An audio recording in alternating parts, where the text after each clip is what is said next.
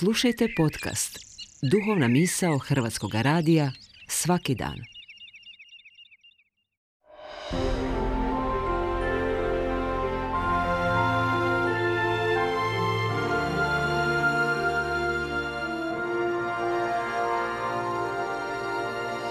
Duhovna misao. Urednica je Blaženka Jančić.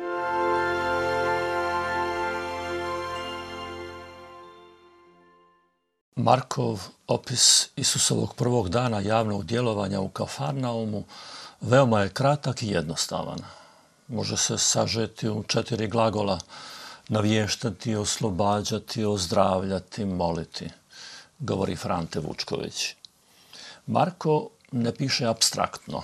On opisuje kako je Isus propovjedao u sinagogi i kako su svi opazili vlast u njegovim riječima – potom kako je oslobodio zarobljenog u istoj sinagogi, zatim kako je ozdravio Petrovu punicu i sve druge bolesnike u gradu, te na koncu kako se rano ujutro izvukao iz kuće i otišao na samotno mjesto moliti. Marko je ovim opisao ne samo prvi Isusov dan, nego i sve što će on raditi kroz sljedeće tri godine. Opisao je zadatak crkve, a imenovao je i najvažnije odrednice duhovnosti – za Kafarnaum je prvi Isusov javni nastup morao biti dan prepun nečuvenih i neočekivanih događaja. Oni su mnogima u gradu duboko promijenili život. Pa ipak, Marko ih ne opisuje ni ushićeno, ni s puno riječi. Govori malo, jednostavno i jasno.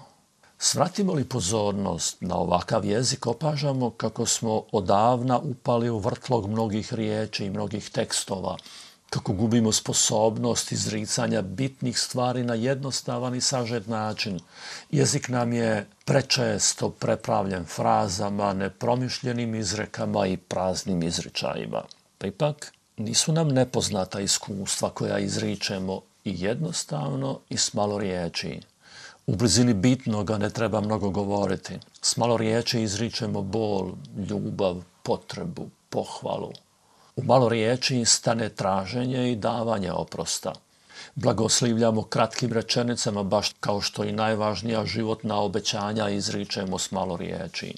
Ima riječi koje umjesto mene nitko drugi ne može izreći s istom snagom i vlašću kojom to mogu ja učiniti.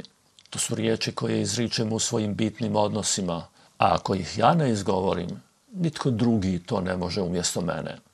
Nitko sina, primjerice, ne može ohrabriti s malo riječi kao njegov otac. Nitko drugi umjesto mene ne može mojemu dužniku oprostiti i odriješiti ga od tereta krivnje. Cijela je duhovnost zbijena u malo riječi koje se mogu izreći na pravi način u pravo vrijeme ljudima koji ih trebaju čuti. To znači govoriti s vlašću. Riječi koje izgovaramo s vlašću razlikuju se od brbljanja. To slušatelji odmah opaze. Ponekome u blizini riječi s vlašću spadnu okovi i on iskusi slobodu. Drugi riječi s vlašću doživi kao lijek i opazi kako ga napušta bol. Marko nam kaže da je Isus svoj novi dan počinjao veoma rano, još za mraka, tako što bi otišao na samotno mjesto i tamo molio. Najsvježije vrijeme u danu posvećivao je najvažnijem odnosu, onom s nebeskim ocem. Sposobnost izricanja bitnoga s malo riječi koje su bremenite vlašću, snaga oslobađanja i iscijeljenja i uvjerljivost navještanja dolaze iz molitvenog odnosa s nebeskim ocem.